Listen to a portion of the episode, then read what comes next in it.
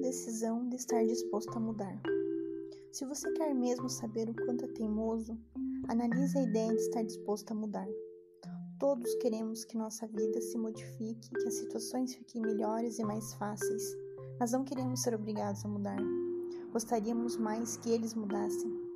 Mas para que tudo se modifique, precisamos mudar por dentro. Temos de mudar nossa forma de pensar, de falar, de nos expressar. Só então acontecerão as modificações externas.